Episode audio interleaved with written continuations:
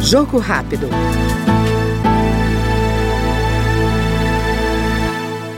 O deputado Evair Vieira de Melo, do PP do Espírito Santo, criticou a intenção do governo federal em reverter a privatização da Eletrobras, concluída no ano passado.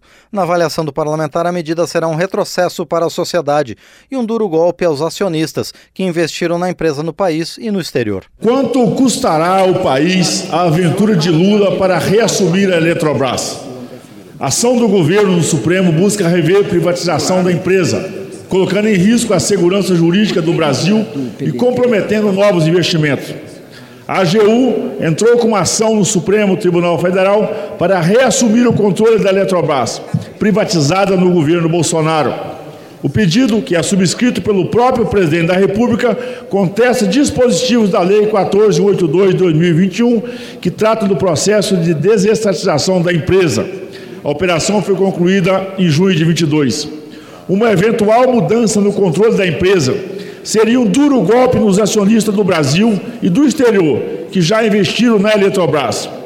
Hoje, nenhum acionista pode exercer mais de 10% do poder de voto, mesmo que sua participação acionária seja maior.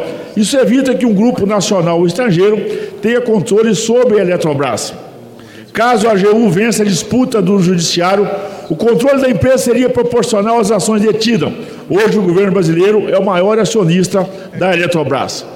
Essa seria a maior quebra de contrato da história do país. A União cedeu, mediante expressa autorização concedida pelo Congresso Nacional, uma parcela de seus direitos políticos na Eletrobras, para que as ações ofertadas no processo de capitalização alcançassem um valor competitivo garantindo que a própria União fosse beneficiada através do pagamento de concessão de novas outorgas, como de fato aconteceu no valor de 22 bilhões de reais. E a Eletrobras ainda assumiu a responsabilidade por custear despesas políticas públicas com recursos próprios, da ordem de 33 bilhões de reais. Somente no primeiro trimestre desse ano, os investimentos da empresa alcançaram 1 bilhão quase o dobro do mesmo período de 22. Este foi no Jogo Rápido o deputado Evair Vieira de Melo, do PP Capixaba.